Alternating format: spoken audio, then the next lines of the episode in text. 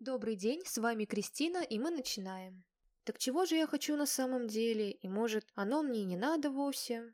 Вдруг опять будет провал? Или человек просто не поймет, какая я или какой? Так, давайте на этом остановимся.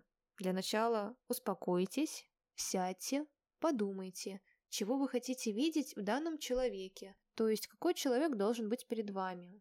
Если у кого-то сейчас возникло небольшое возмущение о том, что нет времени на это все, вы это делаете в первую очередь для себя и только для себя.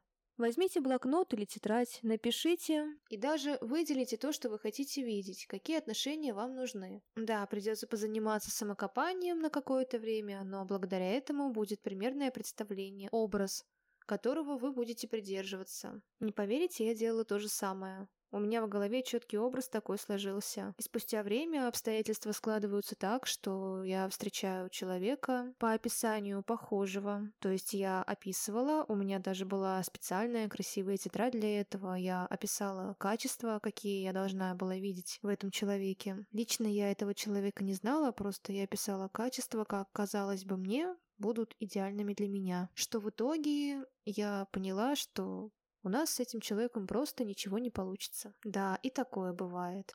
Об этом я расскажу в следующем подкасте.